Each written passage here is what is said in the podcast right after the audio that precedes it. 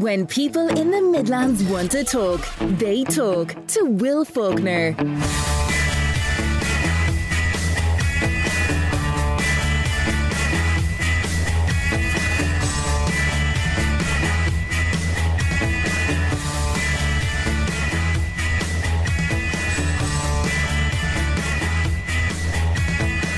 Hello, good morning.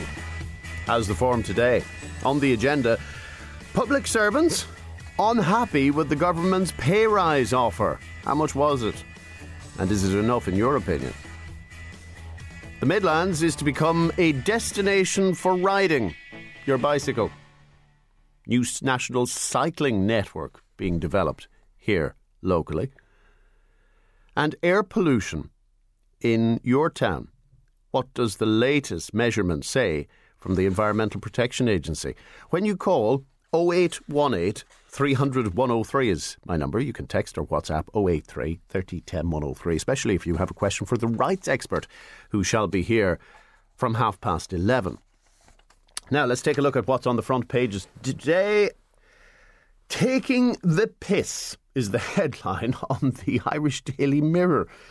It shows a, an area in Dublin known as Harbour Court where there is a problem not just with public urination, but with the number twos as well. So much so that a fine has been placed. Please do not pee or poop in this zone. Maximum fine 500 euro. Unfortunately, I suspect there's a place like that in every town. In Newbridge, when I was growing up, it was always that uh, street between the back street and the main street, as we call it, and people will always go down there, especially after the pubs closed. God love the poor homeowners in places like that. Moving on to the Irish Times. Main story is that Gardaí have yet to identify a rough sleeper who was found dead in Dublin city centre. But another story might just pique your interest about road safety. And we have a challenge at the moment. We've had an increase of 20% between 2022 and 2023. And this year got off to a terrible, terrible start. But it turns out the RSA, the Road Safety Authority, has earned half a million euro from people no showing their driving test. Because you don't have to even sit your driving test, much less pass it, to stay on the road if you have a learner permit.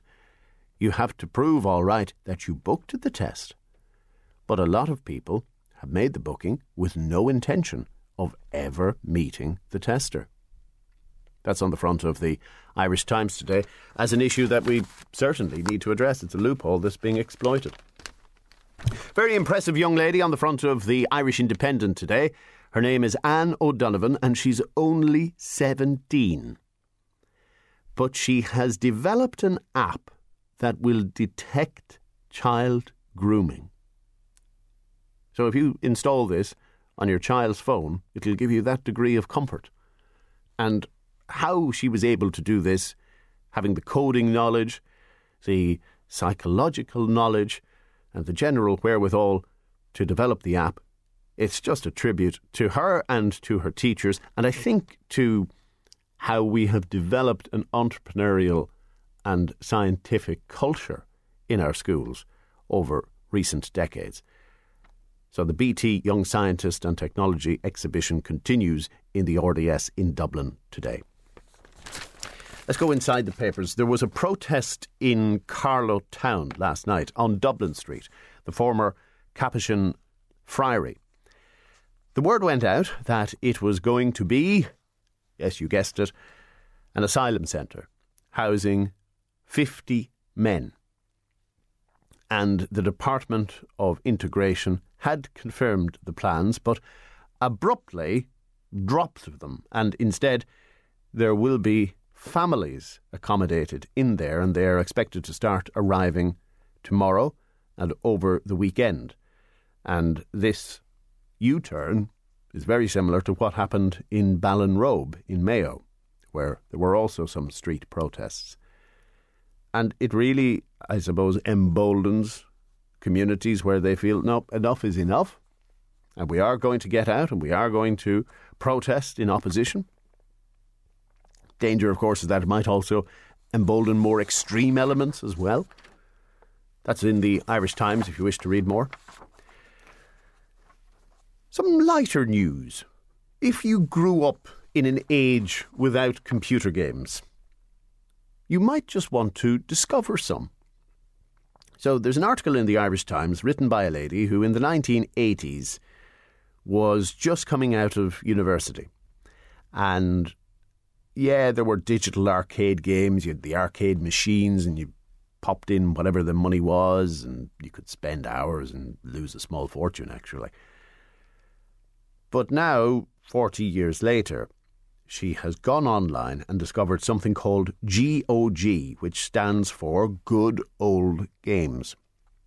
And it's an online platform which will allow you to, mostly free of charge, play vintage games from the 80s and 90s and even some more recent titles. And she encourages you to do that if you grew up in an age when they weren't there, because actually they're a great distraction and they're good for the brain. Some of them, some of them. She recommends Myst, spelled with a Y, M Y S T, because there's a new version of that out with all new graphics as well.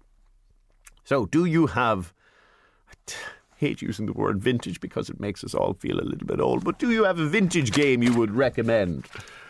And where do you play it? The Irish Independent looks at celebrity breakups that are really just the old fashioned Irish divorce, you know, where you didn't go through the motions and all the legal dotting I's and crossing T's for appearance's sake. You stayed together in public, but in private, you were really living apart. It turns out it's really taking over in Hollywood. Jada Pinkett Smith and Will Smith they revealed last year they've been separated quietly since 2016. Makes you wonder why he caused an international incident when he struck Chris Rock at the Oscars, but let's not talk about that. Meryl Streep, who was married to Don Gummer for 45 years, or so we thought, one of the most solid pairings in Hollywood. They've been uh, apart for six years, but went to the Oscars together. So it's very much the old Irish divorce, according to the Irish Independent.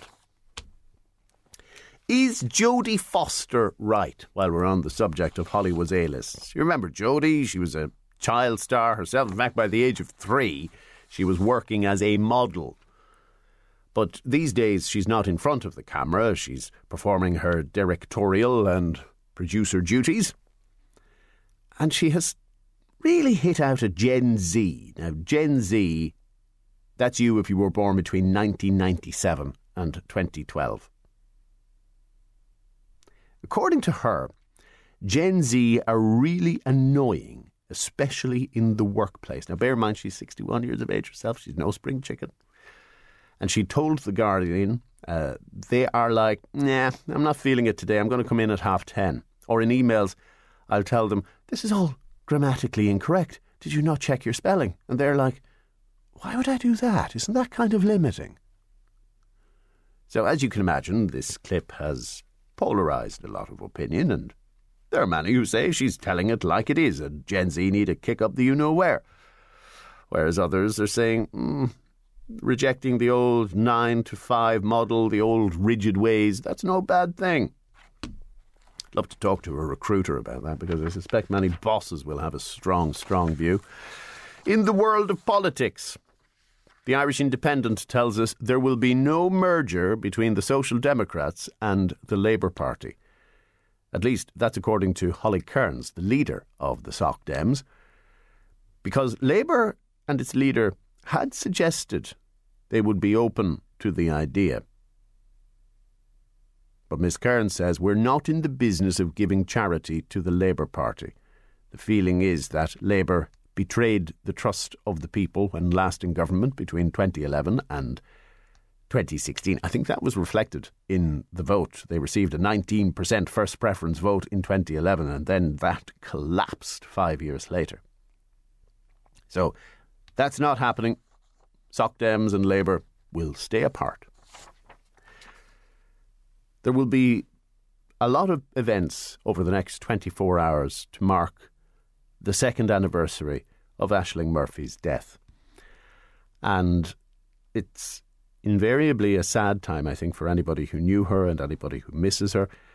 There will also be an attempt to look at all the positives, uh, keep her memory in a, in, a, in the way that people will smile through music and through her other interests.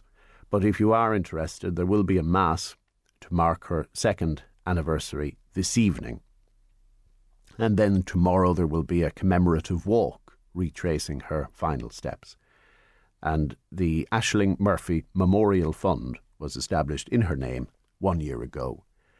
And if you follow them on Facebook, that's where you can keep up to date with the events that will be taking place publicly. I'm sure the family and her friends will be having their own private ways of remembering Ashling. And of course, Durrow National School, let's not forget the students of whom she was so fond. They will be holding school mass tomorrow as well. That commemorative walk, by the way, starts at Digby Bridge, Cappincur Car Park at 3:15 p.m. And that pretty much concludes everything that's in the papers today. There's actually there's quite a bit of good news as well. Experts predicting the price of electricity is going to fall quite a bit this year. The raw price of natural gas only one third what it was this time last year. There's a new drug, according to the Irish Examiner, that can treat a life threatening heart condition, amyloid cardiomyopathy, commonly amyloidosis. And you may remember that the disease that killed Martin McGuinness of Sinn Féin. He was perhaps one of the more high, high profile people to suffer. So they've made a big breakthrough in that. And uh, a final one then. You know, when kids don't like vegetables, and it's very, very hard to persuade them otherwise, watching people visibly dislike veg can make you dislike them too according to a new piece of research. So, observing the facial expressions of others eating raw broccoli can influence whether or not you like broccoli. We learn behaviour that pays off, and we also learn behaviour that does not pay off from watching other people. And this is called social modelling, and apparently is one of the most powerful social influences on uh, eating behaviour and possibly other behaviours as well. There, stick that in your pipe and smoke it. Best news of all today for people across the Midlands and beyond. Little two year old Joey Conway will be going to America for life saving surgery because we have smashed that target of 330,000 euro. An incredible fundraiser. And to all of the people who were central in arranging it, Gillian May and uh, Colin McCabe and others. It's a stunning, stunning achievement. And I'm sure for Natalie and for Tommy, for Joey's parents, it's incredible relief and a huge source of hope in the months ahead. So well done, one, and well done, all. The Midlands most listened to radio show, Midlands Today. Midlands 103. A number of major Midlands towns will be linked under new proposals for a national cycle network, the aim being to connect cities and towns of more than 5,000 people. And you're talking about trails and tracks and off road connections of more than 3,500 kilometres in length. And an investment of 1.4, well, between 1.4 and 1.9 billion euro will be injected to achieve this. So, why are we doing it? Well, let's pick the brain of Dennis Leonard, who is uh, a prominent environmentalist in County Westmeath. He's also a member of uh, Westmeath County Council under the Labour Party colours. Good morning, Dennis. Good morning, Will. How are you today? Very well, thank you. So, what are we trying to achieve in doing this? I suppose, uh, as you've outlined there in your introduction, they're trying to connect towns of more than 5,000 people. They're trying to make it accessible for transport hubs, schools, colleges, business parks, leisure facilities, tourist attractions, all to be connected through cycleways so that people have the option of actually taking the bike as opposed to the car and obviously cut transport emissions. As you've probably outlined before in your program, we need a 51% reduction in transport emissions by 2030. That's what Ireland has, has committed to.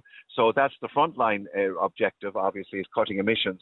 But also, as you mentioned, you're going to have Ballinasloe and Athlone connected, Athlone and Mullingar, Tullamore, Derry, Portlaoise and Portarlington. We can give countless examples where this cycle network will actually mean that you can cycle safe, mainly off road, but also sometimes adjacent to roads, the tracks. And as we know, we have the Grand Canal, the Royal Canal running right through the Midlands and there's towpaths along them, which are ideal for a cycling network, where with very little investment they were able to create, you know, a very accessible tourist amenity. But also during COVID, we all discovered you could walk it, you could cycle it. You know, it, it brings like local amenities, local, I suppose, villages that you thought were hard to get to, other than by car, now makes them accessible by bike or by walking. So, if I could just challenge the thinking a little bit, the trails that you've mentioned and the examples of the towpath there's huge amenity value in that. It's a nice leisurely place to go for a cycle. You don't have the cars or the noise or the intrusion. But if yeah. cutting transport emissions is the objective, well, that's where time is of the essence. It has to be a case that cycling to work becomes a substitute for driving to work. And in most of those cases, are people not going to cycle on the roads that we already have? Well, yes, by and large, but a lot of people don't feel safe, you know, cycling on a road. But I think you've hit on a very important point there, Will. You take the canals, you have the boat people on the canals, they have to have their rights, the walkers, the cyclists, the train going beside it, you know, the cars out on the road when you're co-locating with cyclists, you see all the RSA ads. A lot of people don't feel 100% safe on the roads because we haven't really got into a culture where necessarily everyone respects every other road user. So I think the safest way is off the, uh, uh, is, is off-road cycling. But there are there are other issues though that we do need to consider here, and that is that you know train you know has to be important as well. We have to also have train lines around the country, just like we're increasing this three and a half thousand kilometre cycle network. We we had three times the amount of train lines in the country we had, and that for 2040 is another objective that the Minister for Transport and others are trying to do. So I think that's very important, and I think we've talked before about the Mullingar to Athlone line. Let's just take that example. You need a cycleway on there as part of the Dublin to Galway cycle network. It's a nice walkway, but also there's a train line there that could be co-located with that. And you know, while you have 10 or 20 people going by in a bike, if you really want to cut emissions, to your point, you actually should have hundreds and hundreds of people going by in a train on a low carbon light rail. So I think we need to look at all the all the users here and all the you know and what this benefits rural Ireland. I think some of the downsides have been mentioned in some of the press releases I've seen is that some of the cycle networks are saying it's great, great, five thousand people and up, but an awful lot of towns that might come in at two, three, four thousand who would love to connect into it as well. Yeah, well, if you, you apply that to the Midlands and even yeah. in your own county of Westmeath yeah. Correct me if I'm wrong, but there are only the two towns that would have a population of more than 5,000 Athlone and Mullingar, and they're already connected. I agree with you, Will. I, I 100% agree. And I've been saying this at council level for a long time. We have Mullingar and Athlone connected. There's actually the old M4 that runs up from Kinnegad, for instance, into Mullingar. There's a lovely wide road there that's perfect for a co-location, demarcated cycleway at the side. The old M6 that you'll be familiar with from Milltown Pass, Rochfortbridge, right down to Athlone, that is ideal because it's an old wide road that's no longer used because people use the motorway, which is actually free in this. Yeah, I've actually cycled it many times, and the hard shoulder is already there, so it wouldn't take a huge amount of repurposing. Maybe some fresh paint to denote where the cycle lane is. Do you know what they end up doing, Will? Is they invested something like five million this year in Mullingar for more cycleways in the middle of town, rather than developing two of those two. So my problem is, if it's all done to the large towns, like, and, and I'd love to see what happens in Tullamore, Athlone Mullingar. I obviously welcome it, but I think it can't be done to the exclusion of rural Ireland. I know Kieran Maloney speaking, for instance, tonight in the Castle Hotel, for instance, in Castlepollard, and eh, he's talking about parishes and local communities and rural development. We can't forget about rural Ireland because if we keep putting everything into the big towns, people will have to migrate in there to get local services. And if the aim, as I mentioned, is to connect public transport, schools, colleges, business parks, leisure facilities, tourist attractions, a lot of tourist attractions are in rural locations. So you need to make sure that you actually have a, proper road out to it, but also a cycleway, you know, a walkway, so people can access it, and train lines. We have to really bisect the Midlands. We're in the middle of the country. There's no reason why we can't have train lines in every direction and put some investment into that. 1.9 billion is a lot of change, and I think a certain percentage of, uh, of investment needs to be put into rail as well. Let me be awkward again, though. Is there not a bit of damned if they do, damned if they don't? The biggest populations will be in the towns. Therefore, if you're to achieve the greatest emissions savings, it's to encourage those people in towns to take the bike rather than the car. So, investing in cycle lanes in Mullingar makes perfect sense if that's the objective. It does, but a, a local town bus service in Mullingar would also achieve an awful lot. And uh, and you know, and obviously bike lanes as well. I agree with you, but also a lot of people that come into Mullingar or Tullamore or Athlone come in from the outlying towns, which are quite large. Kinnegad's 3,000, Killucan's 2,000, Roger Bridge 2,000. They're going in as well into the town, and they're travelling maybe 12, 14 miles for something that should be available locally. And the biggest point of all, uh, I, if I can make this, Will, is that we need to have more employment located in these towns so people don't need, so they can actually cycle. As you mentioned, the commutable distance to work with a cycle would be far more advantageous if you actually had a local employment spot and local enterprise parks need to spring up in some of our rural towns so people don't have to drive the massive distance people are currently commuting to get employment or or schools or or, or any kind of tourist amenity. Dennis, thank you very much for taking our call this morning. As always, Will, good to talk to you. Take care. Bye bye. Dennis Leonard, who is a Labour Party member of Westmeath County Council coming up on 20 to 10. Let's see what you've got to say on this. Well, it is smaller towns that need an alternative to the car, says Hilda. South Offaly is pretty much out when you say 5,000 population minimum, unless they build one from Tullamore to Nenagh. Good point, actually, yes. That 5,000 threshold for a town to be connected might be a little bit too high for many areas. Duncan says, Great to see Mr. Ryan working to get all these rural cycling links up and running, but who will benefit besides the cycling fraternity? Who will still want to cycle on open roads instead of purpose built cycleways? Of course, it's perhaps the likes of Cycle Safari Ireland Tour Company, which was founded by one minister, Eamon Ryan. Hmm, he says. That's a selection of comments on that. Will, Jodie Foster, she's going to be in the new series of True Detective starting next week. Interesting if Jodie Foster is somebody you want to watch on TV. I'm not sure Gen Z will, after she had quite a pop at younger workers for, well, being a little bit lazy, saying, I'm not feeling it today, I'm going to come in at half ten. Would you have gotten away with that even 10 years ago? Much less 20 or 30. Midlands Today with Will Faulkner. Find out what you missed earlier at Midlands103.com. Lisa says she would take Gen Z being annoying any day over a preachy pensioner like Jodie Foster. Ooh, gloves are off. Jodie Foster's 61. She's hardly a preachy pensioner. We'll be back to that. 20 past, well, round about half past 10 this morning. If you fall into either camp, you want to defend 083 1310 103 on text and on WhatsApp. But I think the serious discussion is whether there is a different attitude to work among 20 something year olds than was the case when their parents were looking for a job. Let's change gears completely. Imagine taking a dip in every coastal county in the country. Well, Fergal and Michael Bracken from County Laois were rocked by the death of their eldest brother last year through suicide, and they had lost their father only a few months later.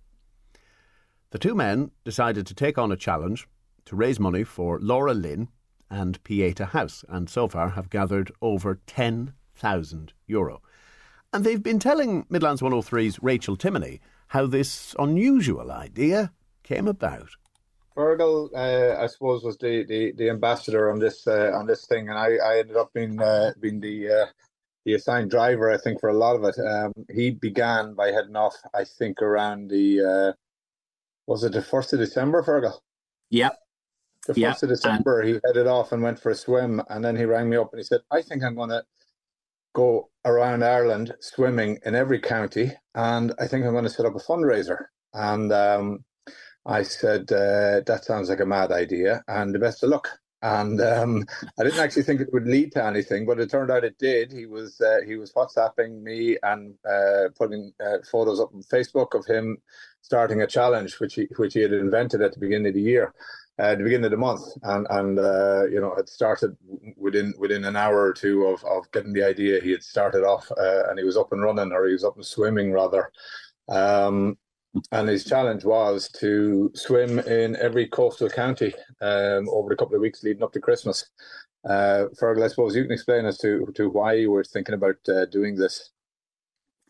Yeah, it, it, came about very very quickly. Uh, I had actually been chatting to my family at home here about uh, possibly heading away for the Christmas. Um, we had had a, a, double tragedy, unfortunately, during 2023 uh, our eldest brother Declan uh, had passed in unexpected and very unfortunate uh, circumstances uh, on the 5th of January, where unfortunately it passed by suicide.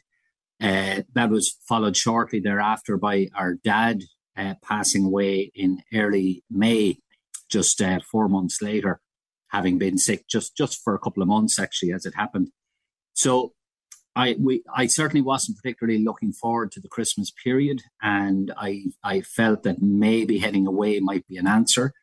Uh, I had chatted with the family here at home uh, with my wife Maureen and my young fella Evan, and we decided that we would actually stay local for Christmas Day because ultimately that's where Mom and my my siblings and the wider family would be, and that it would be a, you know a good uh, good for the family to be knocking around. So I said, well, maybe instead of heading away for that week or two, uh, put the time to good use and uh, see might I be able to come up with with uh, something that would give me a little bit of, cha- uh, of a challenge, but a bit of traveling as well. So as it happened, uh, I was doing a job down in Galway on the first of December, and I just grabbed my swimming bag with me. I do a little bit of swimming, nothing major, but a little bit here and there and I said I'd hop in uh, for a dip into uh, Salthill and did a nice little swim there. Very, very cold. Uh, the evening of, of Friday, the 1st of December. And on the drive back home, I said to myself, you know something, I'm going to actually be in Waterford uh, the following day on Saturday the 2nd, and I'll be doing another swim. So I thought, I wonder how many coastal counties are there, and I wonder uh, might it be an option to swim in all of them on the island. Uh, and the idea was really just born from there. Um, by the following day, we'd actually gone live with the challenge. I had thrown it out to Mick to see would he be interested in uh, joining me, and I don't think he thought it would uh, it would happen. You know, so by the following afternoon, uh, I'd gone live on uh, GoFundMe, and from there, realistically, you can't turn back.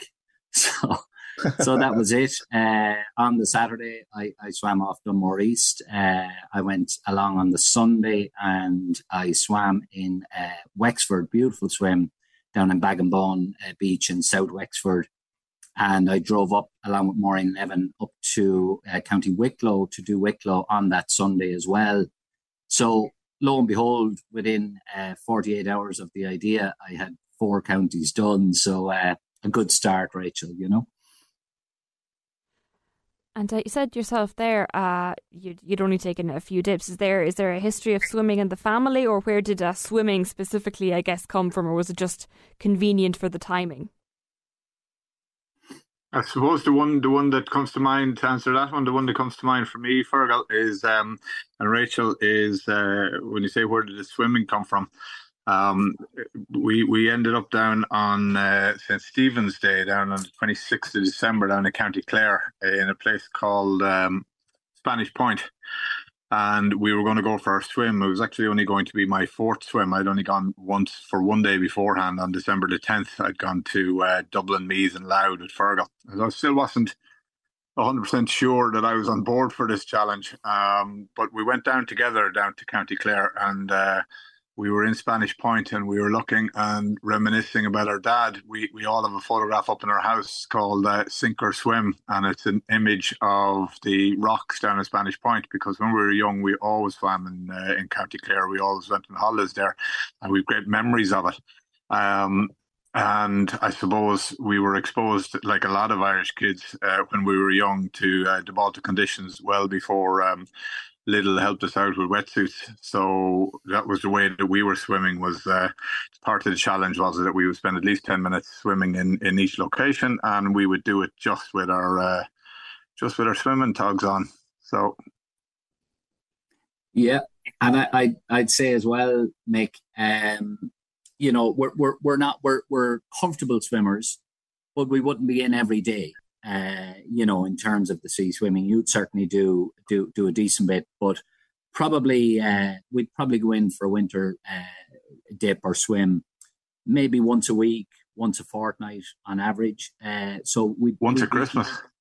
We'd be used used to the uh, used to the cold, but not massive swimmers. I mean, we you know we might do somewhere between a, a quarter and a half a kilometer or whatever when we when we tip in. So um, not afraid of the sea, but by the same token, not not daily sea swimmers. You know.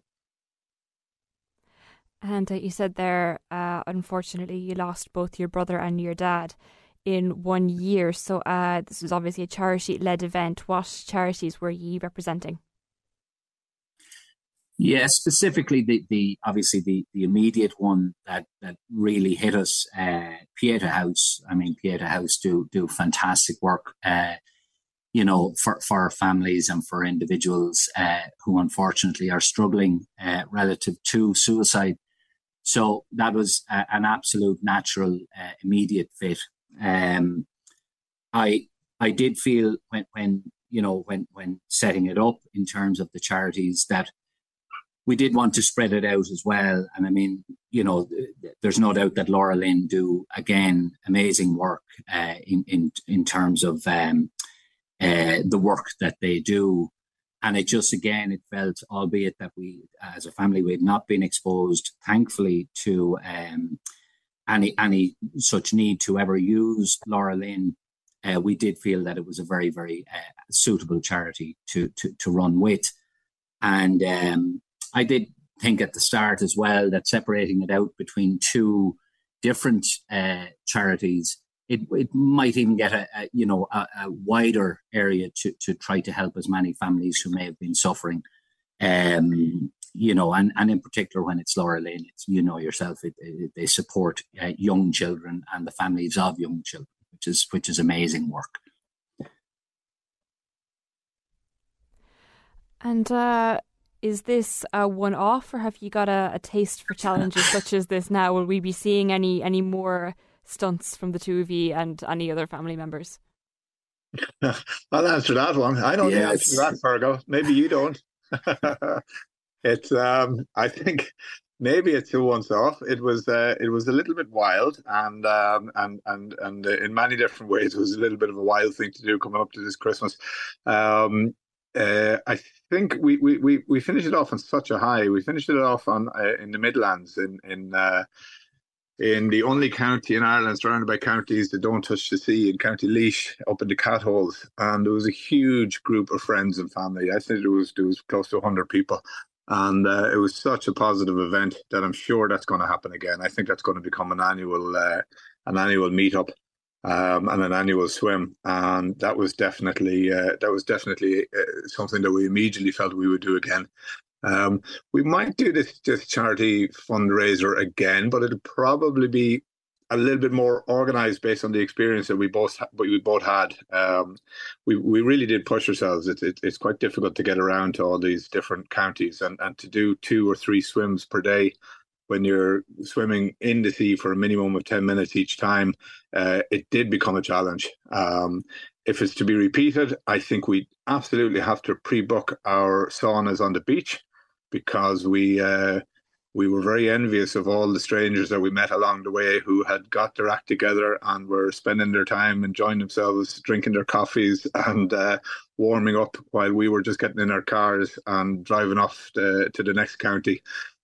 And that's Fergal and Michael Bracken chatting with Midlands 103's Rachel Timoney. In the next hour, how much of a pay rise do public servants deserve? Because they're not happy with the government's offer. Love the Midlands? Love Midlands 103. Good morning. Now, still on the agenda today, need proof that nursing homes are closing? The number of beds in the Midlands is half what it was only four years ago. The public health alert for air pollution. Is it in your town? We'll hear from the Department of Public Health in an hour's time. And Gen Z, apparently really annoying in the workplace, according to movie star Jodie Foster. Is there any truth in this, or is she just having a pop at people who don't like her and who probably can't name her movies? Can you? When you text 083 30 10 103 on text and WhatsApp, powered by Lamb Brothers Toyota in Tullamore. Let's turn our attention to public servants and to the pay expectations of 385,000 workers who are all on the government payroll. There were talks which broke up yesterday without agreement and with a proposal from government which unions described as extremely disappointing. Anne Marie Walsh is industry correspondent with the Irish Independent. Anne Marie, good morning. Hi, Will. How are you? Very well, thank you. Tell us more about this, quote, extremely disappointing proposal. Okay. Um, well, I'm excuse me if I sound a bit dodgy. I'm, I'm, I'm I've been up half the night, so it's only a couple of hours since I got in. Oh dear, well that does sound dodgy being up half it, the night. We won't inquire. It's going on, so I'm I'm not going to be in, in a favourable mood about any of it. So, um, but anyway, yeah, no. So this it, it, it was kind of there were a lot of highs and lows um, during the night, but we were basically expecting it at one point to collapse, but it didn't. It, it managed to kind of struggle on and, and survive. And eventually there was white smoke, and, and the guys. The, the we saw the union negotiators at three o'clock this morning. Now it hasn't broken down, but it, it's still trundling along. But okay. they were not not too happy, not too happy at all about the, the offer they got from Paschal Donohoe's officials. And that offer, do we know what percentage it it was proposing or any of the detail around it? I'm, very disappointing on that front. I'm afraid I don't have that. But, you know, you could make an informed um, guess that with inflation forecasts at around 3% for this year and 2% for next year, that if unions are looking to at least match that, that they're the kind of ballparks we're talking. Now, Kevin Callinan, who is the main union negotiator, has said he also wants to make up for a shortfall in what the unions got in the last agreement, which was building momentum. Now, if you and remember back to that, the date that was agreed. Of, of course, the date of that agreement of building Sorry, momentum. The, Does that yeah, predate the sharp inflation we've had in recent years? It, it it basically did, but the inflation was on the rise when it was negotiated. So that lasted two years and then three years when it was revised, that, mm. that last deal. So it, it, it's basically spanned the last three years when we've seen, you know, record levels of inflation. So in the middle of that agreement, the unions went back and said to the government, look, this is not on any longer. We feel the increases you gave us during this are far too modest. We want more, basically. And they got it. They got more. They got an extra 6.5%.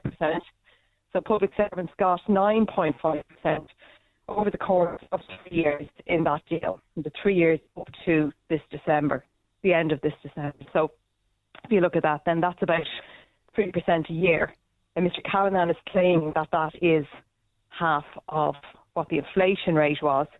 But, you know, you could argue that, well, look, were private sector workers getting that? And on the other hand, you know, they were not getting increases that were matching inflation. Inflation was going off the charts, let, let's face it.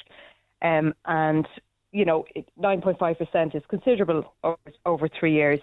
But Bearing in mind there's that, a compound effect say, well, as well. And if there's, if there's to be mm. a further increase, well, that's an increase based off of those previous increases, not the original yeah, base. and you know, uh, to be fair to the government, the unions went back in and revised that deal and got extra increases. So, you know, how many times can you go back to the table on that basis, like saying that there was a shortfall in the previous agreement?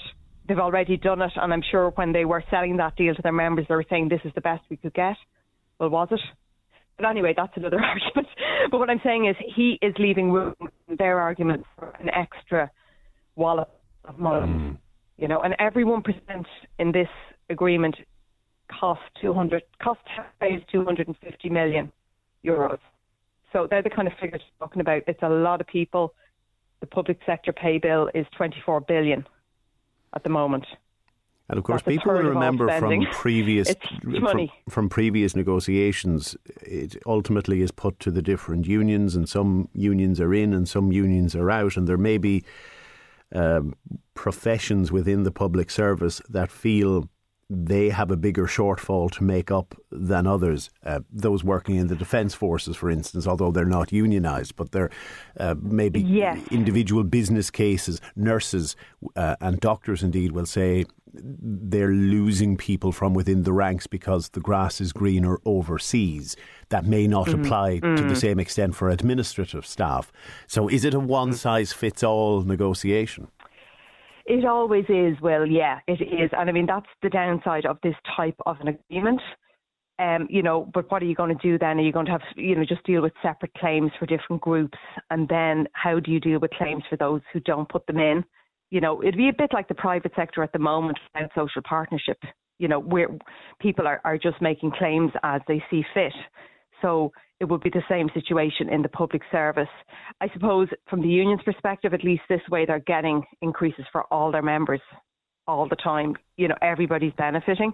But the downside, I suppose, is you do have groups of staff, and I think a lot of people would agree who are very worthy of increases.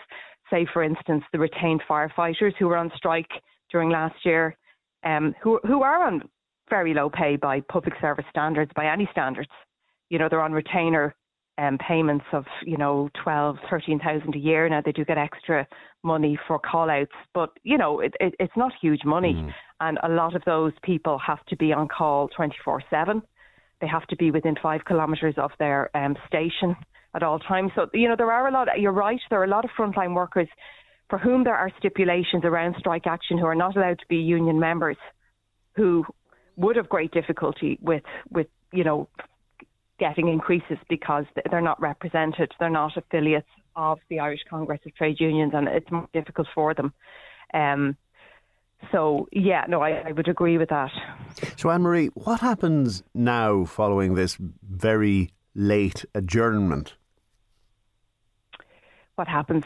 Okay, so we don't know when they're back. Will you know there there is kind of there there's a sense that maybe this might have something to do with the fact that the Dáil is not back until next week. And, you know, if, if you're quite cynical that this is a political strategy, that Paschal Donohoe can talk to Cabinet, can talk to, you know, can make get more publicity about the fact that public servants are going to more than likely get pay increases. Um, so I would imagine that it will be back within a couple of days. I don't think they're going to allow this to, to go on indefinitely. Um, you know, there's already a lot of irritation that it's gone this long. The other deal is over. They do need something to, to take it. So um, I would expect probably maybe Monday, Tuesday, we might be back in. But um, one of the things that the, the union negotiators, Kevin Callinan, Finley Hay, John Boyle, and John King, when they came out last night, were saying was that the, the Workplace Relations Commission said the um, government side wants time to reflect, whatever that means. I don't know if that means look and see how much money, more money they might put up, or whether they will or not. Um, Yeah, well, I'm sure they'll have the Fiscal we're Advisory waiting. Council breathing down their necks if they increase spending anymore. They will. They will. You know, I think what Paschal Donohoe um, sees as fair and sustainable co- is probably quite different to what the union negotiator Kevin Callinan sees as fair and sustainable.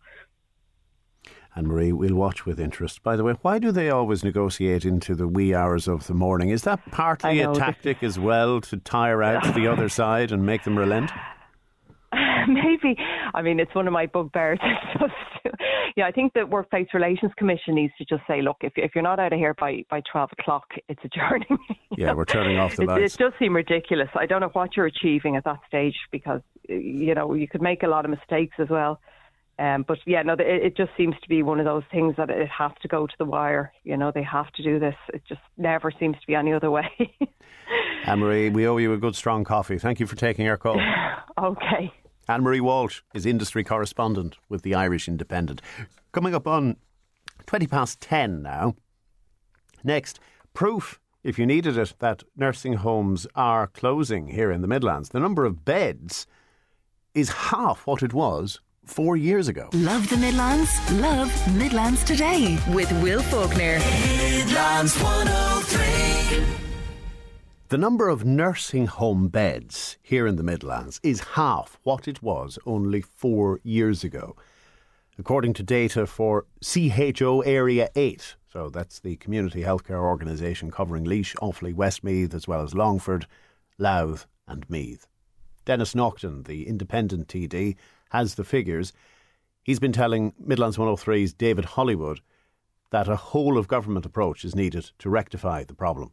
The other interesting thing that was raised in the SRI report was the need to try and provide greater support uh, for people to remain in their own homes. Mm. And this is an issue that the Joint Oireachtas Committee on Social Protection has been looking at in terms of trying to support uh, family carers.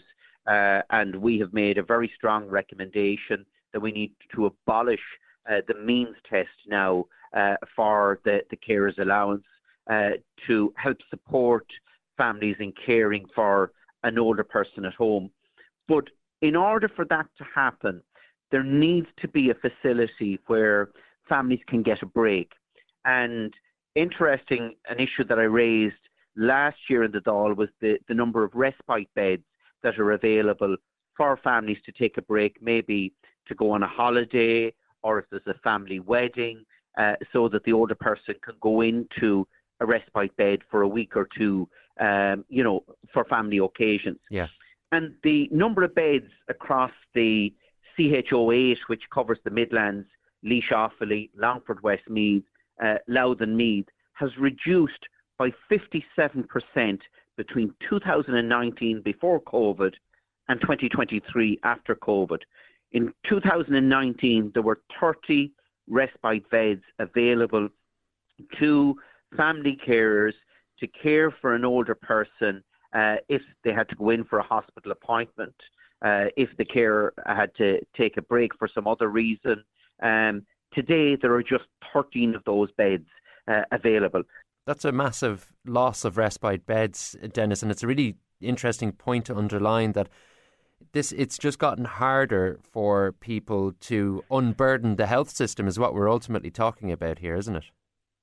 Now, uh, most of the private nursing homes um, don't provide specific dementia units, um, and uh, that is then left on the public hospital, long stay hospital system to care for, for those particular patients.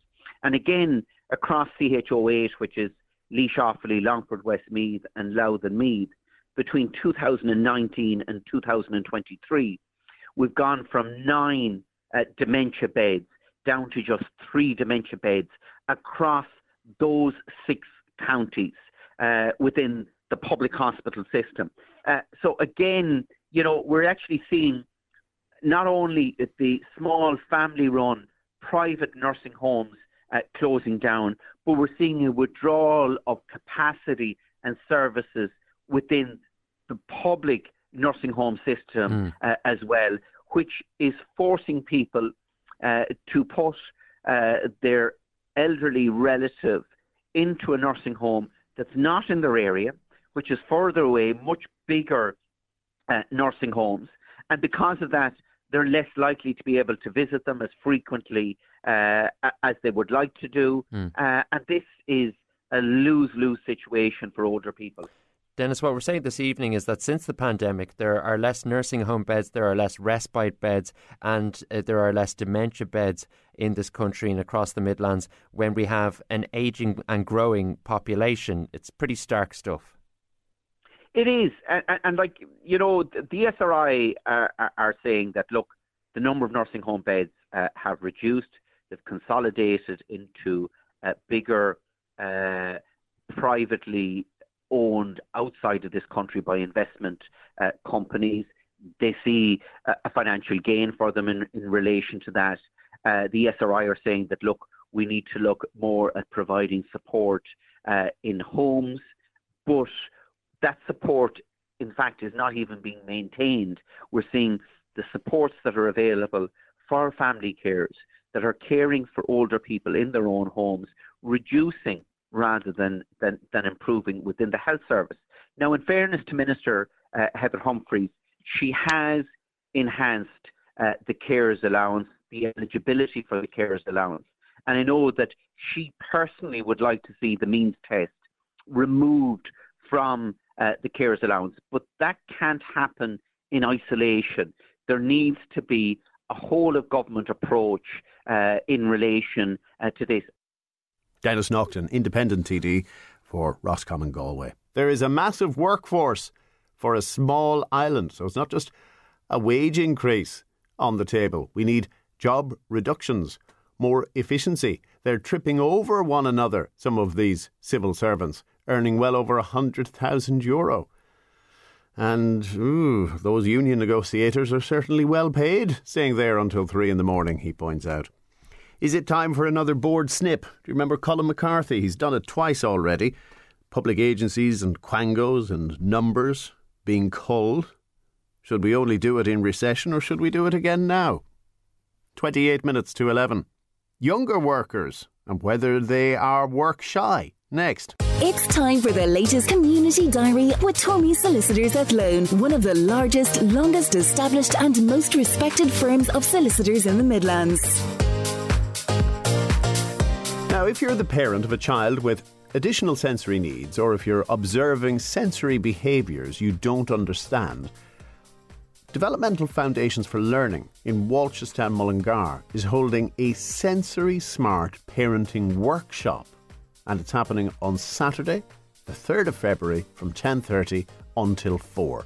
Check out Developmental Foundations for Learning on Facebook. Lakeland Vintage Club in Abbeyshrule is holding its annual Auto Jumble and Collectors Fair this Sunday in Ballymahon Mart.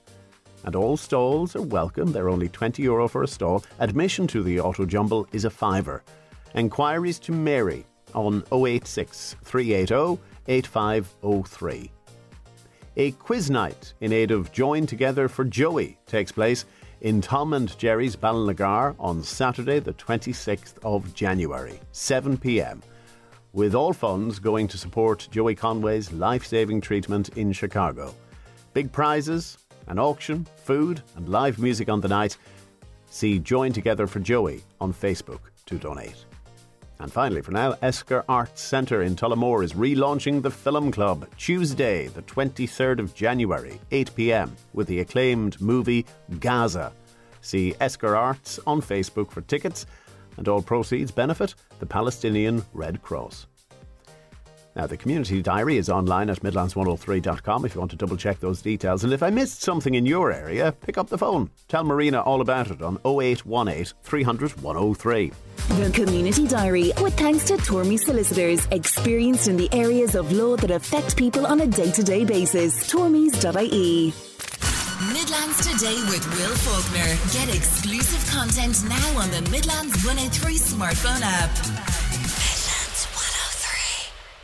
Jodie Foster has never been work shy because from the age of three she was a model and then became a child Hollywood star.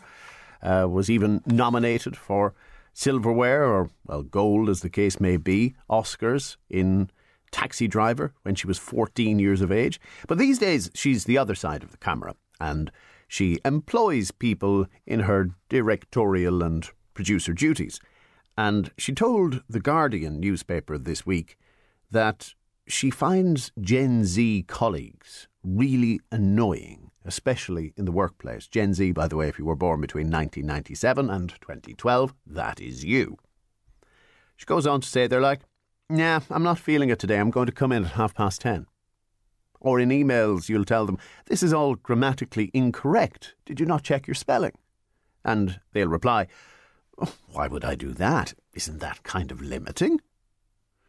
And as you can imagine, lots of opinion has been divided between some who would pat her on the back and say, Yep, about bloody time they were called out, and others who would say, Hang on, the 9 to 5 model is a bit antiquated here, Jodie, get with the times.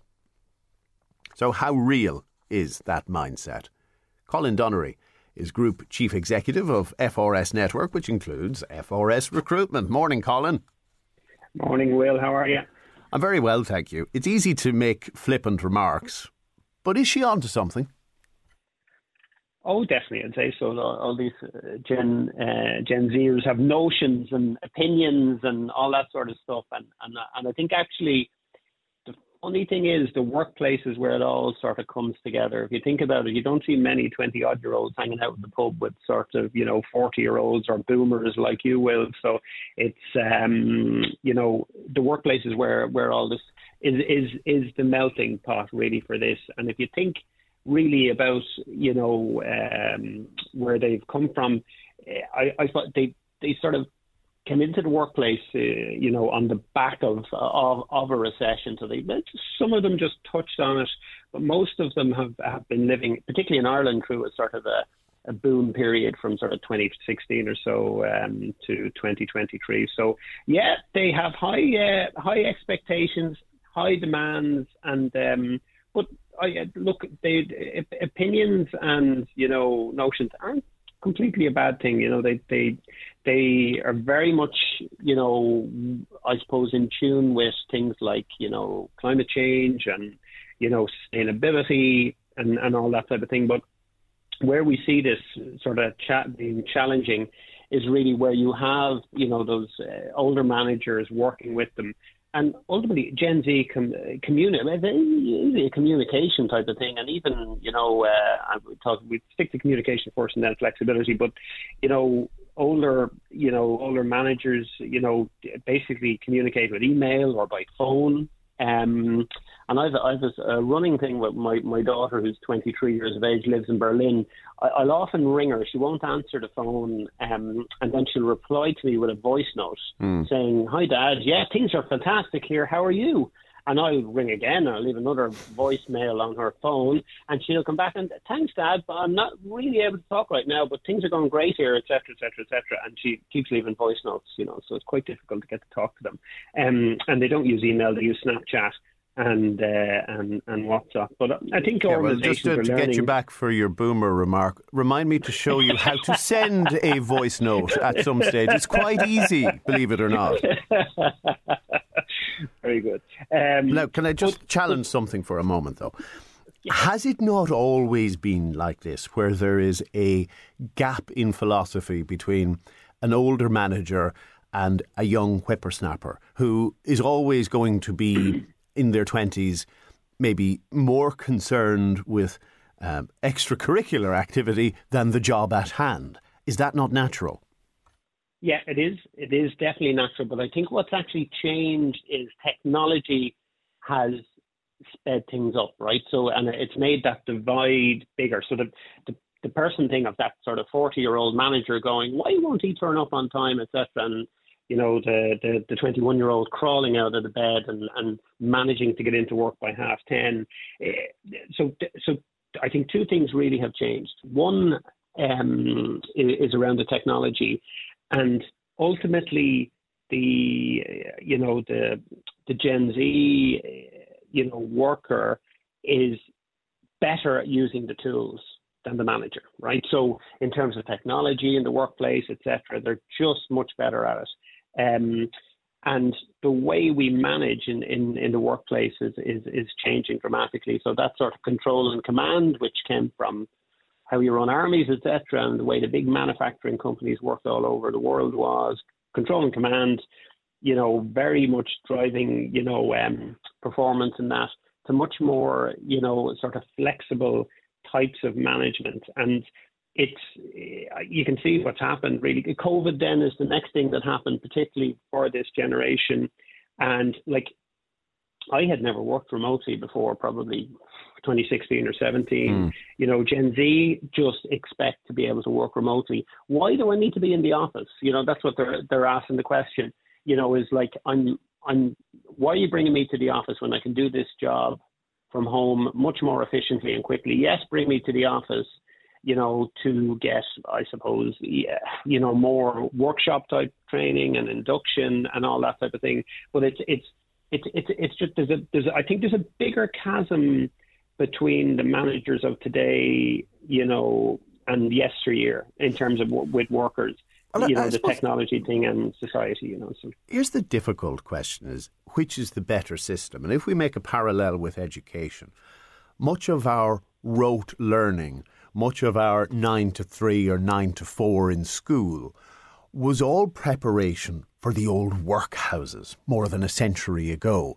It wasn't designed to develop critical thinkers, entrepreneurs, the needs that we now have in 2024. And like that, in management, the nine to five clock in, clock out, the very strict, rigid way of uh, disciplining people, almost akin to the army, that's probably not going to get the best results for a modern economy.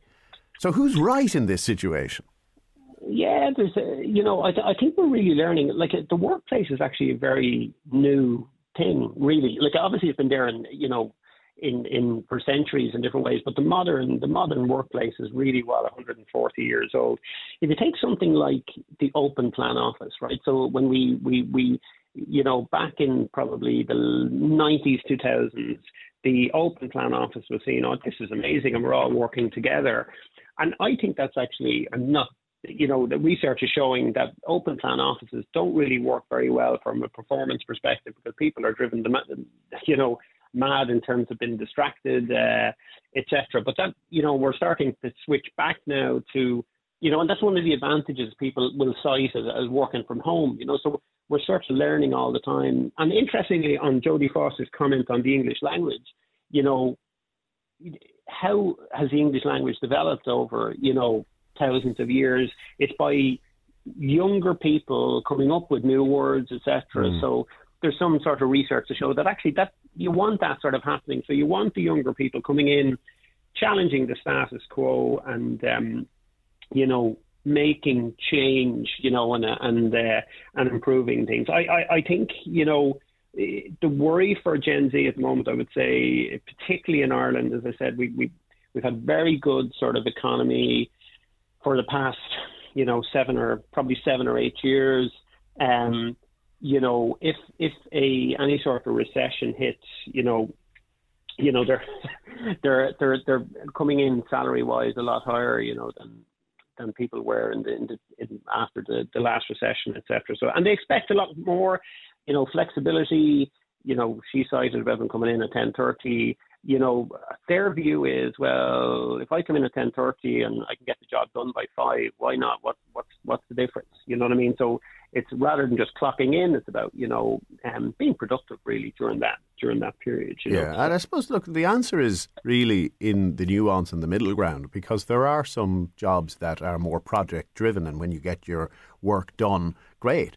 There are others that require you to be present, being on the shop floor, being a security guard, being a doctor in a hospital, etc. And likewise with the open plan office, as I was listening, I was thinking, well, if you're doing data entry and it requires concentration, if, if you're in accounts, for instance, then all of this noise and distraction around you is going to hinder performance. But if you're, let's say, a digital content creator, a role that didn't exist 10 years ago, then having people to bounce ideas off of is positive. So it's very hard to say in black and white terms, this is good and this is bad. Yeah, totally, and that's what what organisations are really ch- challenged with at the moment. Like it, you know, during COVID, as I said, we we, we all worked remotely and uh, worked very well, and everyone was patting each other on the back.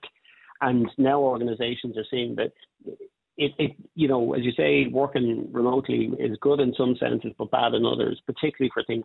Actually, with young people, most like there's this sort of dichotomy of sort of you know views going on about what young people want. They want to be part of that culture of getting out there, you know, enjoying themselves. But I, I think it's actually changed a little bit since you know my day in in, in the nineties. Oh, it's changed a know, lot since your day. but it's when your day the Dead Sea was only sick. Oh, sure, look, it was, yeah, yeah. But um, but but but I think younger people are looking, um, are, you know, culture is culture is, is is changing. That that sort of Thursday night, let's all go out on the on the piss thing isn't, you know, what it, it isn't there like it was previously, you know, and. uh as one of my lads said to me the other day, you think we're bad. Wait till you see what Gen Alpha is like, you know. So um, who are who are coming down the Oh, track, right. the iPad generation. That's the new one. Now, you know. All right. Exactly, yeah. Colin, it has been informative, but I'm sure you are running out of halfpennies to put in that old telephone of yours, so we'll let Oh, you yeah. go. Okay, yeah. yeah. Cheers, Will. Thank you. Take care. Colin Donnery, who is Group CEO of FRS Network. It's coming up on 12 minutes to 11. Can you imagine Tom Selleck without the moustache? No, I can't. But there's a family in Laois who are going to have to get used to that idea with another famous moustache. Midlands Today with Will Faulkner. Keep following the stories at Midlands103.com. Midlands 103. There are some people you just can't picture without a moustache. Tom Selleck, as I mentioned, but how about Burt Reynolds? Einstein always had that famous moustache. And then there was Hulk Hogan. Well, he had far more than a moustache. Ray Malone, if you know him in Portlaoise, he's been walking around the town for the last 20 years with the moustache. And indeed, he was in Dublin before that with the moustache. And his daughter Karen has never seen him without the moustache. Guys, good morning. Good Morning. Ray, why did you grow the moustache Yeah. to begin with? Why? Oh, yeah, Or when? yeah, why? Sorry, when? Well, I, I suppose back in the day, you know, it was a good thing to have the moustache. You know, young lads going around and the, the sort of cowboy style moustache, and that's basically what I grew at that time. Back in oh, 55 years ago, thereabouts. And did you ever contemplate taking it off? Not really. Uh, I mean, my kids and the children asked me a few times, "What do you do for charity?" I said, "I will sometime." And so, just Christmas gone, we're sitting at the table, and my eldest lad, Derek, "Why don't you shave it off for charity now?" Now, Karen is involved with the um, the spina bifida, and I said, "Yeah, okay, so I- I'll do it then." And that's how it all started. Wow, now is the time, 55 years later. And Karen, I'm not going to give your age away, obviously, but suffice to say, you've never seen your dad without this. No, no, I haven't. My brothers haven't. Even my mother hasn't. So my dad's own wife has never seen him without it. I think there's very few people alive on the planet today that have seen him without a bar maybe his his brothers and sisters. Um, but other than that, no, nobody's seen him without it. So it will be very strange. And has he applied for planning permission to take it off? Oh, I would have planned something. Um, yeah, no, it's it's it's. uh, I don't know how I'm going to feel after it. To be honest, to be quite honest with you, I'm I'm okay doing it, but a little bit apprehensive maybe. Um, as to what I'll even look like. Do I know what I look like myself? you know, Could be So, risky. I um, mean, have yeah, you ever seen one of those enough to do it. cats? You know, the cats who don't have the fur? They just look odd. Thanks very much for that. Yeah, no, I'm full of encouragement this morning. Full of encouragement. But you are doing it for a great cause, as you said. And Karen, maybe tell us more about the organisation you're working with. Yeah, so it's Spina Bifida Hydrocephalus Ireland, uh, SBHI for short. Um, our head office is in Clondalkin, but we have branches throughout the, the country. Um, most, I think most counties uh, have a branch, but we do have um, a family support worker also in the Midlands. So we support um, anybody with hydrocephalus or spina bifida and their families with um, educational supports, um, employment supports, creating awareness, offering them resources and advocacy support um, with throughout their, their time with the conditions, trying to enhance the quality of their lives. That's basically, in a nutshell, what we do. And you're funded how? Um, we do get government funding, but a lot of our funding is also from donations and fundraisers. So that's why Dad here has been kind enough to help us out a little bit. So, what's the plan to raise the money and, and indeed to make enough of a spectacle of this historic occasion? We uh, are greatly being supported, gratefully, I should say, being supported by Portland Barbers. um, in Portlaoise. Uh, so just to give them a great plug in because they have been great supportive um, supportive of us. They are allowing us to do it there. So Gary there is going to give Dad a nice hot towel shave. We're going to record it live. Uh, that will be posted up on social media as well.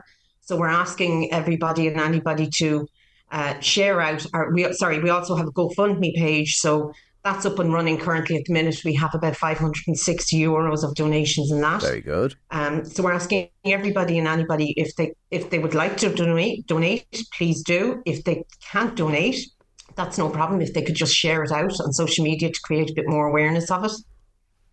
I have to say, Ray, I'm just jealous because I could never grow a moustache to begin with. And you always have the option, if you don't like the look afterwards, might you grow it back? Um, I don't. I don't know. Yes, I did think I have thought of that actually, growing it back, but um, in some ways it, it, sort of defeats the purpose. And if I'm shaving it off, it doesn't seem right to me. That so I'll shave it off. I'll get a few quid. Should I grow it back again next week? Doesn't sound right. It doesn't seem right to me. So I, I don't know is the answer to that now. I, I may grow it back, I may not. It's, it really all depends on what he looks like without it. Yeah, am I going to be? Am I going to be like Burt Reynolds, as you say, or whatever? So uh, I don't know. That's the right answer there, Will. I don't know. Yeah, it, it, depends if the other half approves or not as well. This is it. This is it. I could say something, but I won't. I'm on air, so I won't make a comment like that. A wise uh, man. Yeah, but it's it's not. It's it. Uh, I'm looking forward to doing it. But at the same time, it's, it's like going into a new job. You know, you're looking forward to get a new job. You're a little bit apprehensive what it's going to be like, and that's exactly how I feel now. I'm happy to be doing it to get a few bob, but I am that little bit apprehensive about it. Big change after 55 years. So anybody who wants That's to it. support, and it's a great cause, the official shaving, as you've said, is the 22nd of February, Portland Barbers in Portlaoise. And what are you searching for on GoFundMe, Karen? Well, our, our, our ideal target is 2,000 euro. That, that's what we're, we're hoping to hit. Um, we, as I said, we 560 so far. But there's plenty of time for anybody to donate if they'd like to, so to help us hit that 2,000 euro target. Excellent. Ray Malone and Karen, thank you both very much for taking our call this morning.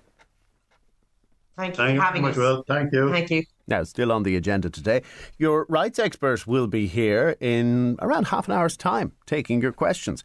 And an air pollution warning, a public health alert for Midlands towns. Love the Midlands?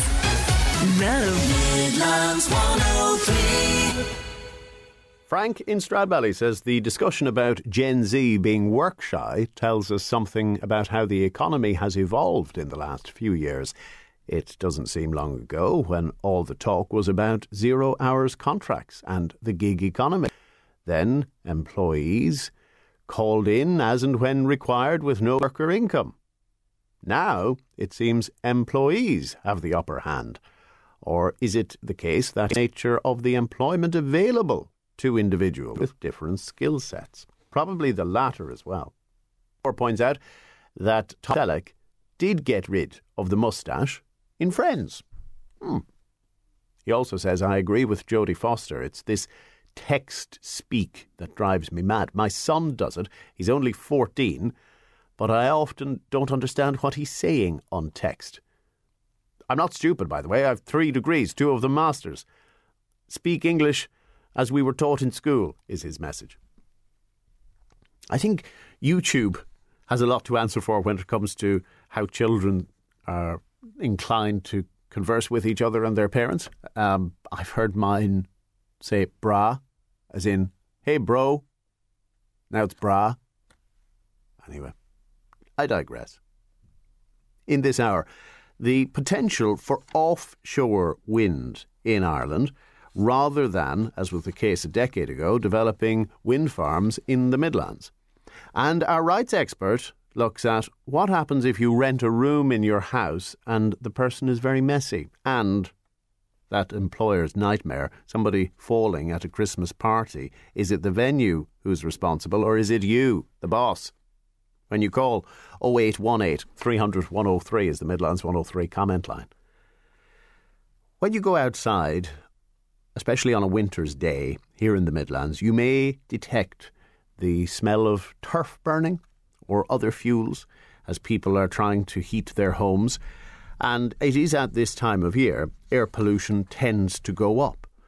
But surely, as we've moved towards more and more smokeless fuels, the picture is more positive from a public health point of view. Well, let's tease that out with Dr. Anne Marie Murray, who is a specialist registrar in public health medicine here in the Midlands. Anne Marie, good morning. Good morning, Will. Thanks for speaking to me this morning. You wanted to talk about air pollution in the Midlands. What's going on at the moment that has you concerned? Well, just first of all, to say most of the time the air quality is good in the Midlands and in Ireland, but there are um, episodes of poor air quality, a very small number of days per year, um, where the air quality is poor. And then we've seen this recently with in the Midland towns, um, as you said, with the severe cold, kind of calm weather we've had um, over the last week or so, when the air stays very close to the ground. So I suppose and there are two situations. Then you've got somebody who perhaps has an underlying condition, and they may develop an acute um, problem as a result of the air pollution. And then you have the more chronic danger of living somewhere that has ongoing air pollution and how that affects you over time. So, if we deal with the first category of people, who in particular might be affected on these more intense days? Yeah, so when, when the air quality is poor, it can cause health effects, um, especially for kind of children, older people, and then adults with heart and lung conditions. They'd be particularly vulnerable. And you can get symptoms ranging from you know, eye, nose, and throat irritation to, to worsening of asthma, pneumonia, or bronchitis.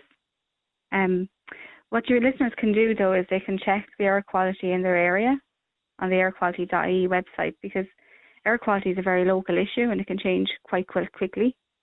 Um, and when when the air quality is poor, what we're saying to, to, to these particularly vulnerable people that they can take action to protect themselves. So what we're saying is that they should reduce strenuous physical activity, particularly outdoors, and particularly if they experience symptoms. And is there any technological solution? For instance, if somebody has to go outdoors, if they have to expend energy, do masks make a difference? Well, I have to say I'm not familiar with the details of recommending masks, um, especially with people with respiratory conditions. It's kind of a complex one, mm. but um, I could look that up for you and come back to you on it.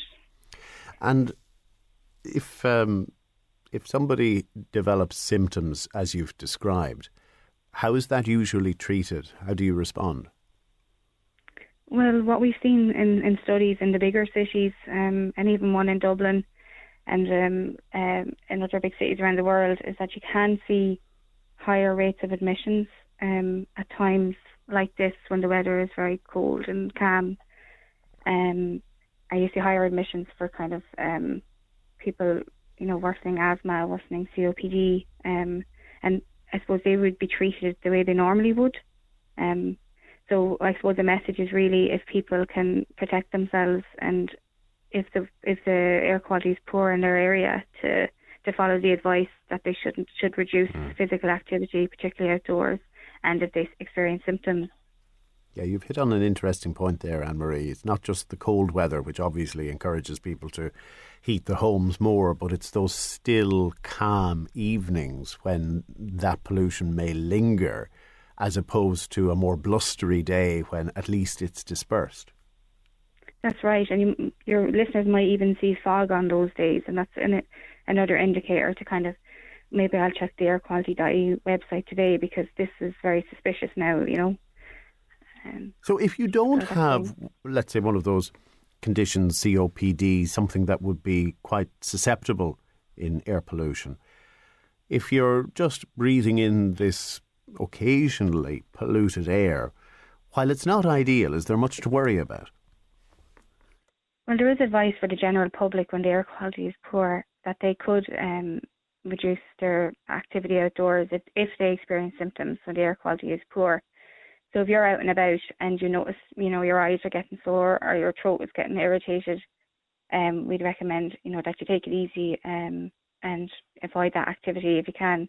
And like I said earlier, the air quality can change quite quickly. Um, so it's it's quite dynamic that way. So to just check the website.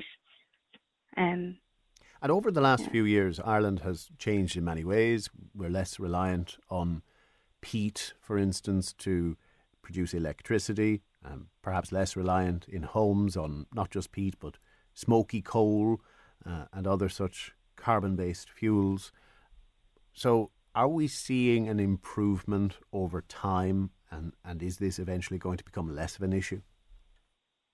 Well, you hit on a really important point, Will, that like it is really important that people continue to keep warm in, in their homes over winter, and also that people need to carefully consider how best to heat their homes.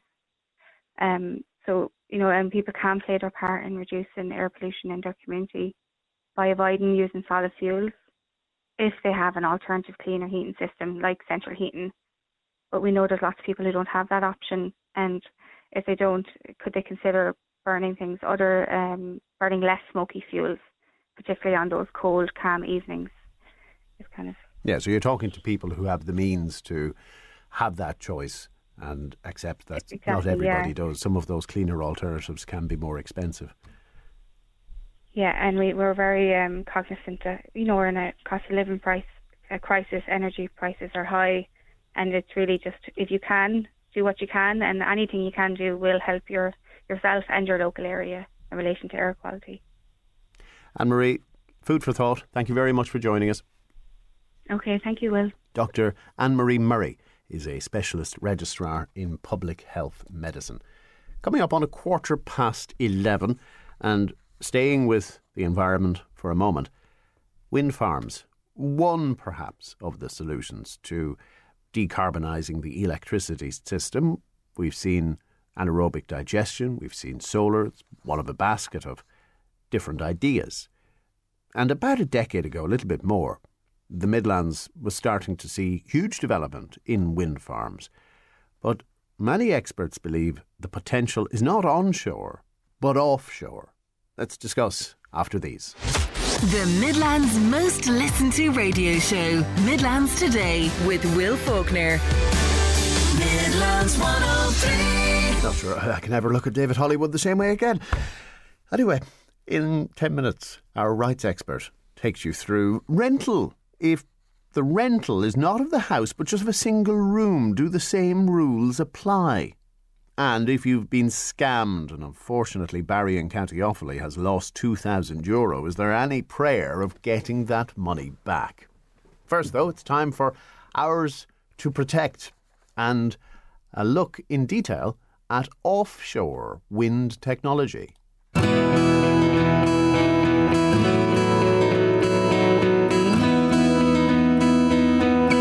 Ours to Protect, brought to you by Midlands 103, the IBI, and funded by Coimisiún na Meán with a television licence fee. Check out ourstoprotect.ie for more information. On today's Ours to Protect, we look at offshore wind technology. Ireland's extensive coastline provides a strategic advantage for the development of offshore wind farms. The Irish Sea and the Atlantic Ocean offer favourable conditions for harvesting wind energy. Una Brosnan is the Director of Innovative Climate Solutions and says the same technology used onshore can be used offshore. Offshore wind technology has been around quite a while, and I suppose just to give it in layman's terms to, to, to people, it's very much a, a marinisation and offshoring of onshore technology, except at a larger scale. So some of the technology you would see onshore would be in the range of maybe three to four megawatts um, looking at the latest technology. And um, when we move offshore, we're looking at anything now from 10 to uh, looking at almost at 20 megawatt um, machines offshore. So it's really at scale and putting the technology in an offshore position. Um, we, the technology itself is split between fixed and floating technology. So, what do I mean by that? On the fixed side, which is probably the more mature of the technologies, which has been around, and you've seen these uh, technologies um, uh, installed in the UK and wider in Europe, and now more recently in the US. That is grounded, um, so it's it's um, either it's a monopile or a jacket or sub, uh, a gravity-based solution where they're actually embedded in the ground or sitting on top of the seabed itself. On the floating side, so this is more for deeper offshore um, locations with more challenging ground conditions and more maybe challenging environmental conditions.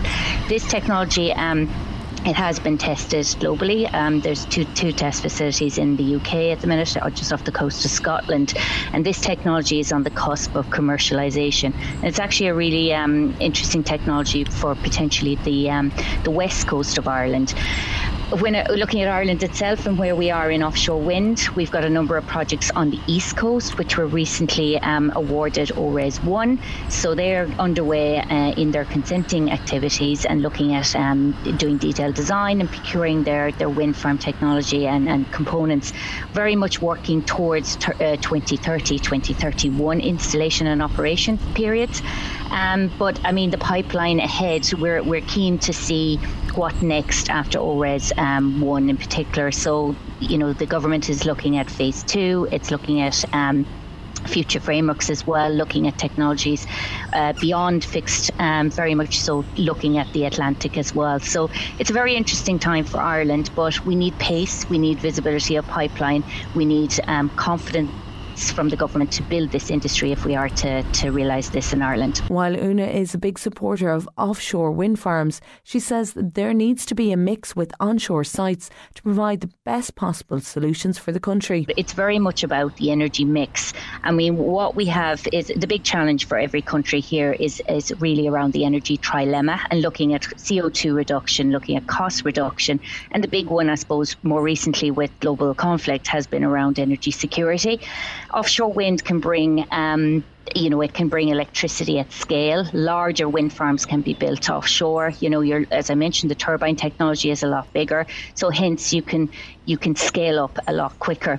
But very much so, we need onshore as well. We also need battery storage. We need to look at um, other derivatives as well, which may be used maybe from constrained wind or looking at if we can get the cost right, looking at things like green hydrogen, ammonia, and how we can decarbonize our in- industry. It's not just about electricity anymore. It's very much around how we decarbonize the wider industry as well. So again, a lot orientates around that, what we call an energy trilemma trying to get the balance. But it's all about the energy mix. Building offshore can bring a number of challenges for developers. Offshore is a different, I'll call it a different beast. Um, obviously, we've got challenging weather conditions around us. Um, so when you're looking at an offshore wind farm, we very much look at the site location, we look at the wind speeds, we look at the environmental conditions. We also look at, say, elements around fishing, commercial and um, smaller scale. Um, we'll look at um, is there any uh, migratory birds or looking at larger mammals. But a big one actually we look at is around ground conditions. You know, can is there challenging ground there? If there's elements of rock outcrop, you know, you know that there's going to be a challenge. It will need drilling. It will need challenging um, it will have challenging what we call metocean conditions, so that's the, the wind and wave and sea conditions. Um, you know, and that makes it more difficult and, and drives risk within projects. So it's all about finding that balance and finding that optimum site. So a lot of work goes into gathering data, and data is king when it comes to picking the right site. You're never going to get the perfect one, but it's finding the balance and mitigating risk where you can, and then finding an optimum, um, what we call lowest cost of energy or LCOE, which be better known in, in the industry. Um, it's finding that optimum uh, price, basically, that you can commercialize that wind farm. So it's very much all about the balance of cost and risk. There is also a bigger cost associated with building offshore. Offshore, obviously, because of the challenging environment it's it's based in, it it, it does bring um, more cost with it. But we have seen a lot of cost reduction, particularly in fixed bottom in recent over the last decade. Really, um, the UK really has been at the forefront of this and um, very much orientated around driving costs when it came to cost of finance. Um, looking at the larger turbines had a huge impact in bringing down costs and very much sitting, you know, on a par with some and competing with some of the um, traditional forms of generation. I will say that in recent months, particularly in the last year, with the challenges in the market, we have seen obviously inflation and we have seen um, cost of finance go up. So ultimately, you have seen a slight creep up in the cost of energy there as well. But you've seen that equally in other areas as well. You've seen obviously the cost of oil go up, and it's important to recognise the balance of of cost uh, increase right across um, each of the, the traditional forms of energy generation. But um, we're working very hard. Obviously, inflation, we saw this morning in the UK, the um, inflation has dropped um, in months. So that's a positive indication that things are going the right direction.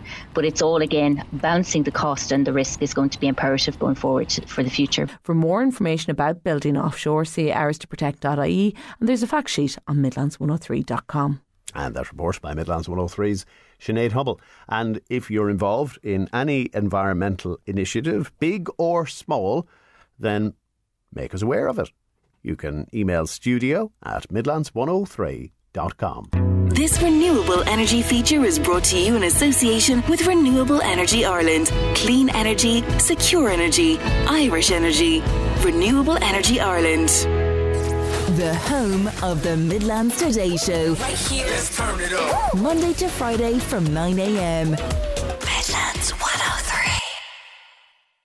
Now, time to pick the brain of the rights expert and feel free to send a question. Mightn't get to it today, but we will certainly on the next occasion. And the text is 083 30 10 103, powered by Lamb Brothers Toyota in Tullamore. Tom Walsh is here from the Tullamore Citizens Information Centre. Good morning. Good morning, William. Thank you very much for inviting me in again this morning. After it's younger, you're looking every year, Ah, Tom. you know? thanks very much. Say the nicest things. Check in the post. Sandra is in Moate and she went to apply for a new driving licence because she discovered her own one will be out of date next month. So she logs on using her GovID, but a message came up to say her PPS was not registered and she needs a public services card. So, how does she get one? Yes, it's fairly straightforward. If she contacts her local Intreo office, so she contacts them and they'll send her out an appointment uh, to go along. So the process takes about maybe 15 minutes or 10 minutes at the most. And um, what she does is they'll take a photograph of her there and then. What she needs to do is bring along a couple of pieces of information when she's going along with her. Very important that she has a proof of address. Now, I know somebody said to me, well, I got the letter from the social welfare. If I bring in that, is that uh, what they're looking for is a utility bill.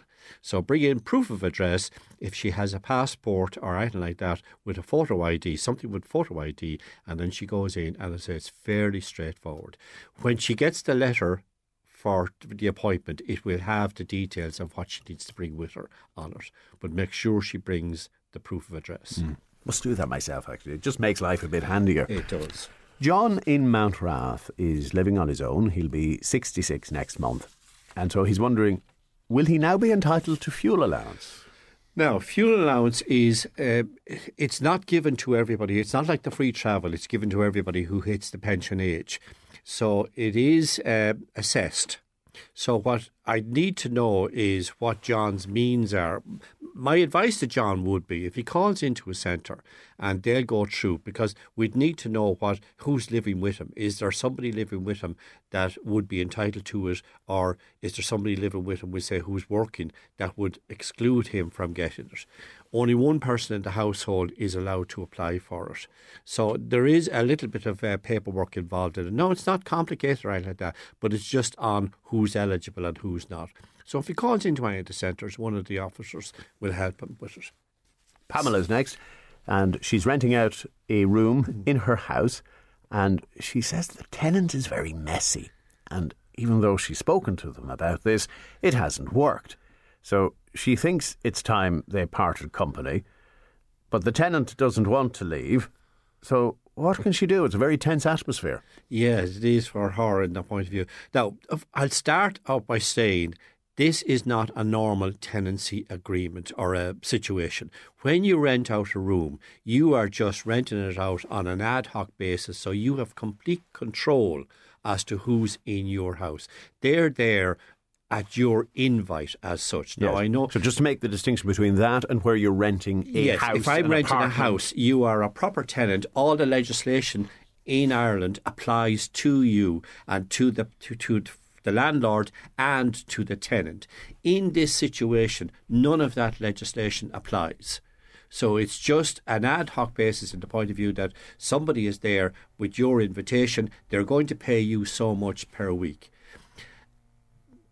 So, from she's Pamela's point of view, she's in the Yeah. driving seat. Yes, she's completely in the driving seat. What she needs to do is sit down and talk to the tenant. Now, obviously, it sounds like that she's done this already. Hmm. So I would advise her again one last time, sit down, and then if it's looks like it's not coming to, just give her a short letter, giving her a date that I want you out by the end of the month or whatever it is.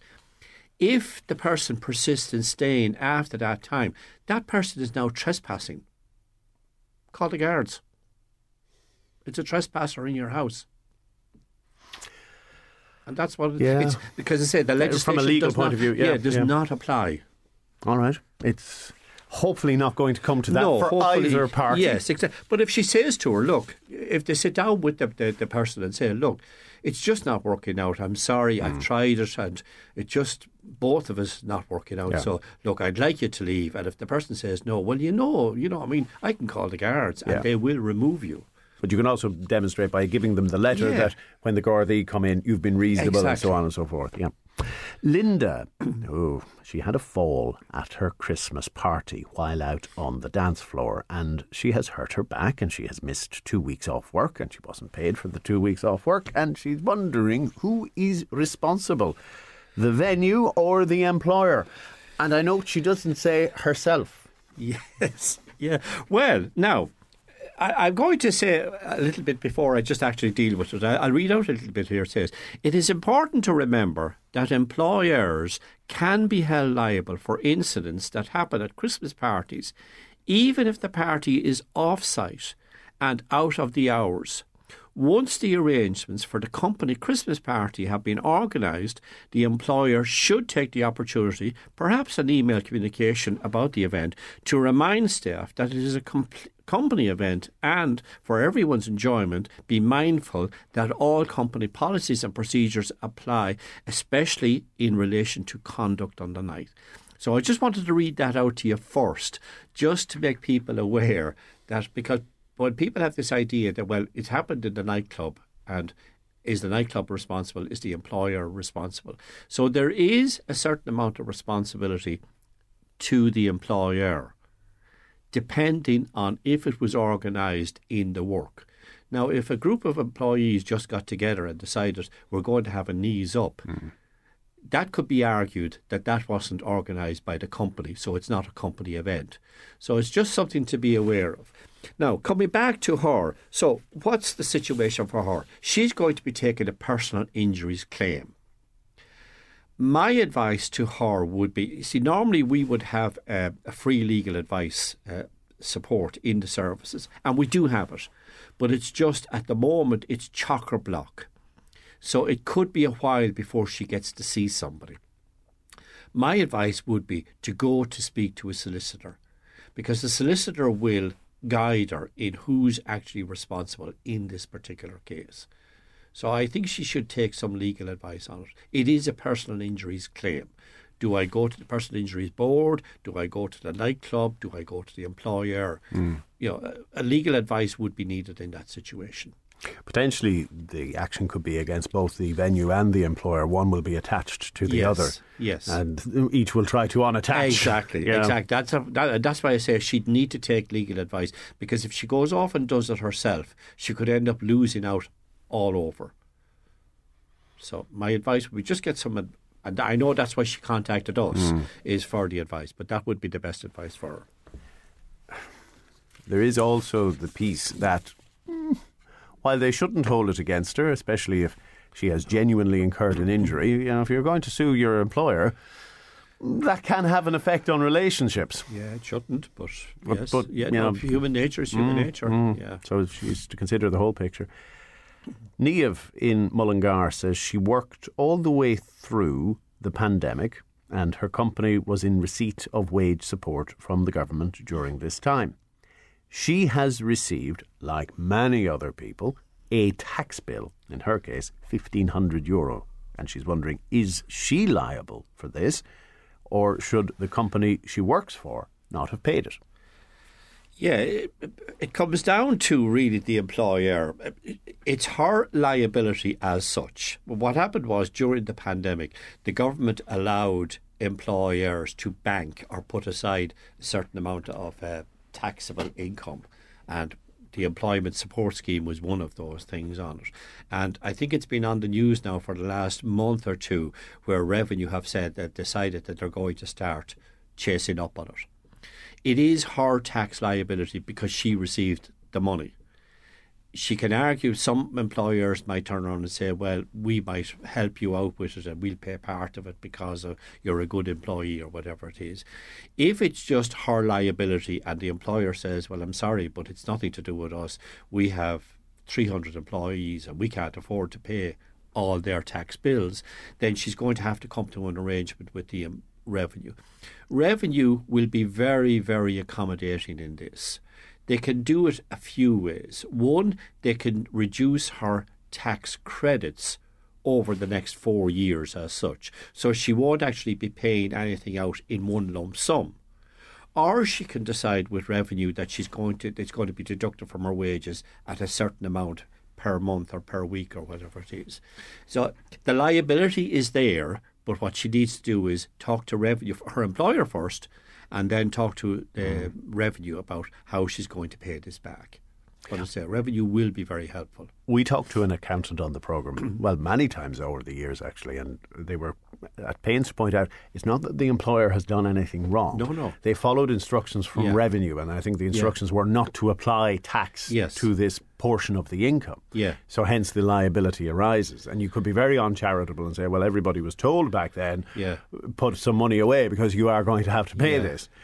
But we've had a cost of living crisis in the meantime, and that money's probably spent. So everybody's just in a rock and a hard place situation. It is. It is. It is for as you as I say for for everybody. And as I say, and revenue recognises that, so they're not going to send out. I mean, although they've sent out a bill for fifteen hundred, there's no demand notice with it saying that if unless you pay it within the next month, we'll see you in court. That type of thing. No, that's not going to happen. And they've emphasised that umpteen times that they will accommodate people once. And it's like I suppose everything else. Once you engage, mm. is the the most important thing. Pay them a euro a year. sure they'll accept that. yeah, not. Niamh is in Mullingar. Um, sorry, that was Niamh's question. Wayne is up next, and actually, we need to take a quick pause because if you have a query, still time to send it on 083 30 10 103. That's on text or on WhatsApp, powered by Lamb Brothers Toyota in Tullamore. Midlands Today with Will Faughnan, with the stories beyond the headlines. Midlands 103. Wayne in Portlaoise, not his real name, I stress, was due to have his children for seven days over Christmas, but instead his ex took them to her family in Cork, and he didn't get the chance to even give them their presents. And she's always playing games with access, according to him at least. So what can he do? Yeah, this is a sad one because unfortunately it does come up now and again, something like that, uh, where people use the children in retaliation for various reasons or other. There's two things on this. First of all, is it a super? Uh, is it a, an official visit? In other words, is there a, is it a court appointed um, visits to the children? If it is, she's in breach of that order, and then he can contact the court and get it resolved. If it's an ad hoc one, they just decided to come together and let's work out the uh, visitate, uh, visitation Mm. arrangements between us. It shows that there's a problem, and they need maybe he needs to sit down and get a proper court-appointed uh, system in place, Mm. Or at least mediation first. Yes, if it's an ad hoc one, as I said to you, there's very little he can do about it because it's just an arrangement between the two of them, and it seems to be going sour. The fact that it got to that stage where he lost them for so, if it's if it's if it's an official one, then make a complaint under that and get it sorted out. If it's an unofficial one, my advice would be hmm. maybe get an official one.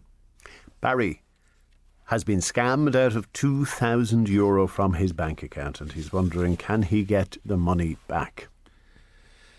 Right. For anybody who's been scammed, immediately stop all contact with the scammer. That sounds obvious, but sometimes people keep going hoping that they're going to get the money back. So stop all contact.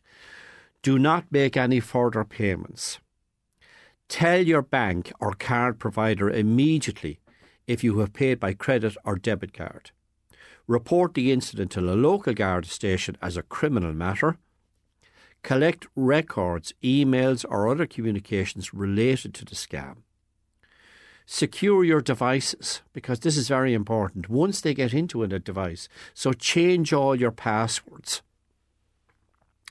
Report the incident to the Consumer Protection Agency for advice and to prevent further people being scammed. You might be able to get your money back depending on what happened and how you paid the scammer. If you noticed an, author, an unauthorized transaction on your account, contact your bank immediately.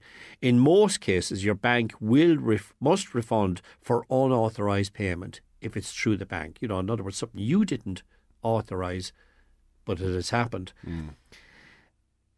It's very unlikely that he's going to get the money back, depending on where it went. If yeah. it's gone out of to, if it's gone to Nigeria or wherever, Lithuania, or Latvia, mm. or Timbuktu, it's very unlikely that he's going to trace it back. Yeah. But and it, again, it depends on the circumstances, yeah. the extent to which he may have been at fault for allowing them have access versus the bank failing in its duties. Yeah, you see, that's what I'm saying to you. If it's unauthorised, in other words, I had nothing to do with it, the bank allowed this to happen because of various things, then the bank is liable. And they will refund it. The credit card or the bank will refund it. I mean, sometimes you get messages saying that there's been an unauthorised um, transaction. And if you do nothing about that, but sometimes if you do something about it, it's when you're opening it up. Yeah. So be very careful when dealing with those. I, have had lots of texts in yeah. the last few days from AIB telling me that due to unusual activity, my card has been placed at, on hold. If only I had an AIB card. Yeah. Well, I got one from Revolut yesterday, and I don't have Revolut either. Well, there you go. So, uh, but if if people then start, you see, what happens then is people click on that to let them know, well, I don't have a Revolut card. And then they see, oh, look, I have to fill in this box and I have to click this and I have to do that. And suddenly they're in serious trouble and money is disappearing out of their account quickly. Just be very careful on the, the internet and make sure your um, anti fraud uh, software is up to date. Because actually, I, I don't have anything worth taking, mm. but it's surprising what you have that's worth, worth taking. One other thing I do and you can do it on Revolut, you can do it on, mm-hmm. on Post, and possibly on other accounts. You have vaults within your current account. So you can use it, say, for a holiday or fuel or whatever your purpose is. But it reduces the amount you have sitting in your yeah. main current account. Yeah. So even if they do get in, the there's one. less damage yeah. they can do. Yeah. Yeah, it's the locked room syndrome. Mm. You know, you, you, they get into the house, they're only in one room because all the rest of them are locked. And yeah, it's it's a good piece of advice for people to do it. You know, and but unfortunately, that piece of advice is great for people who know technology. Yeah, yeah, accepted, of course. Unfortunately, Geraldine in Port Portarlington is working two jobs and she's wondering if she's better off splitting her tax credits between the two employers, or will it make any difference? At the end of the year, it makes no difference. But on a week to week basis, people might say, well, you can split it whatever way you want to. Supposing the first job is paying her 300 euros and the second job is paying her 100 euros. She can split her credits two thirds to one job and one third to another job. It's very easy. Just contact revenue and they will do that for her. At the end of the year, when the money comes in to the revenue, they will amalgamate it anyway, and then if there's any overpayment, they will refund it in the, the new year. But as I say, for a day to day basis, depend it, it's really a personal choice yeah. for somebody to do that. So, for cash flow, she might be better off splitting, but at the end of the year, she's not leaving any money on the table if she doesn't. Exactly. Mm. That's it. Yeah, exactly. People might think, well, I paid all the tax on that one account or you know that one job. So at the end of the year, did I not get anything off it? You know, and sometimes married couples do that where they're able to jointly assess, and then what they do is because she's earning three times as much as he is, they put most of the credits over to her uh, mm. employed, mm. you know, to, to, employment. It's it's a standard thing that revenue will do, and as I say, it only affects the month to month basis in the point of view how much you're taking home at the end of the month. At the end of the year, it will, if you look at the balance sheet, it's still going to balance out. Una in Birr wants to build a small porch on the back of her house. and she's wondering does she need to apply for planning permission because she heard something about buildings to the rear being exempt? Yes. Now, actually, I think we dealt with this before, and I, am not sure what way it went before, but because when I read this question, I was trying to remember. What you have to remember is anything less than 40 square metres, which is 20 metres by 20 metres, is exempt. So you don't need planning permission for anything less than that. If she's building a small porch, you might say, well, it's only going to be a couple of metres by a couple of metres, so it will be exempt. But if she already has an extension to the property, mm-hmm. which this will now bring it over the 40 square metres. So, in other words, the old extension and the new extension are counted as one. If you put them, yeah, if you Mm. put them as one, then she will need planning permission. My advice to anybody who's going to do any building works in their house, extensions or whatever, is send an email or a letter to your local planning office outlining what you're intending to do, giving the size and the height. So I'm I'm planning on building an extension at the back house which is 30 metres by 30. Now remember it's the floor area that Mhm. you're measuring. So 30 metres by 30 metres and it's going to have a, an overall height of 12 metres. They will then come back to her and say to her, actually, you will need planning permission because you're building a, a larger extension on a single story house, which is going to go over the roof level. So you need planning permission from that, although it's less than the 40 square metres. So my advice would be that anybody who's doing any renovations at all, just a simple email. Now, I'm- probably the planning office are going to be given out because they're going to get a lot of emails. I know, But it, yeah, it solves the problem in the beginning because then you're able to work off that I do need it or I don't need it. Well, all of the big boys do it. They call it a pre-planning meeting. Yes. Where you go in with your massive factory proposal and they'll give you a steer. Exactly, and that's and that's exactly what you're looking for here. Just a small bit of advice on doing what's the next steps for me. One more. Damien in uh, we'll take two more. Damien in Stradbally has a problem with his dishwasher. It's only three months old and it's not working properly. The shop claims it has nothing to do with them because there's a 12 month manufacturer's warranty on this. Now, Yeah. who's right? I love that. I love that. Um, say, for instance, it's a Whirlpool machine. So Whirlpool are it's a French company manufactured in Poland. So is the shop expected him to get into his car and drive to France or drive to Poland? I'm sure if they could get away with it. yeah, yeah. Um, a lot of organised or uh, uh, companies uh, try that one on. Oh, it's a manufacturer's guarantee. Who did he buy the machine from? Did he buy it from Whirlpool or Hotpoint or whoever it is, or did he buy it from the shop? Who did he pay the money to? Gave the money to the shop. And that's who his contract is with. He doesn't care about Whirlpool or Hotpoint or whatever it is they have down. It comes down to who ultimately did he buy it from. And that's who his responsibility is. He's entitled from the shop, not from the manufacturer. He's entitled to a repair or a replacement for hmm. the defective machine. And people should remember on this, you know, when they come in and say, well, you know, I I got a six month warranty on it and it's now seven months and my machine has packed up. Remember, under the legislation, it's got to be reasonably merchantable quality. So a washing machine should last more than six months, even though they say you've got a six months um, warranty on it.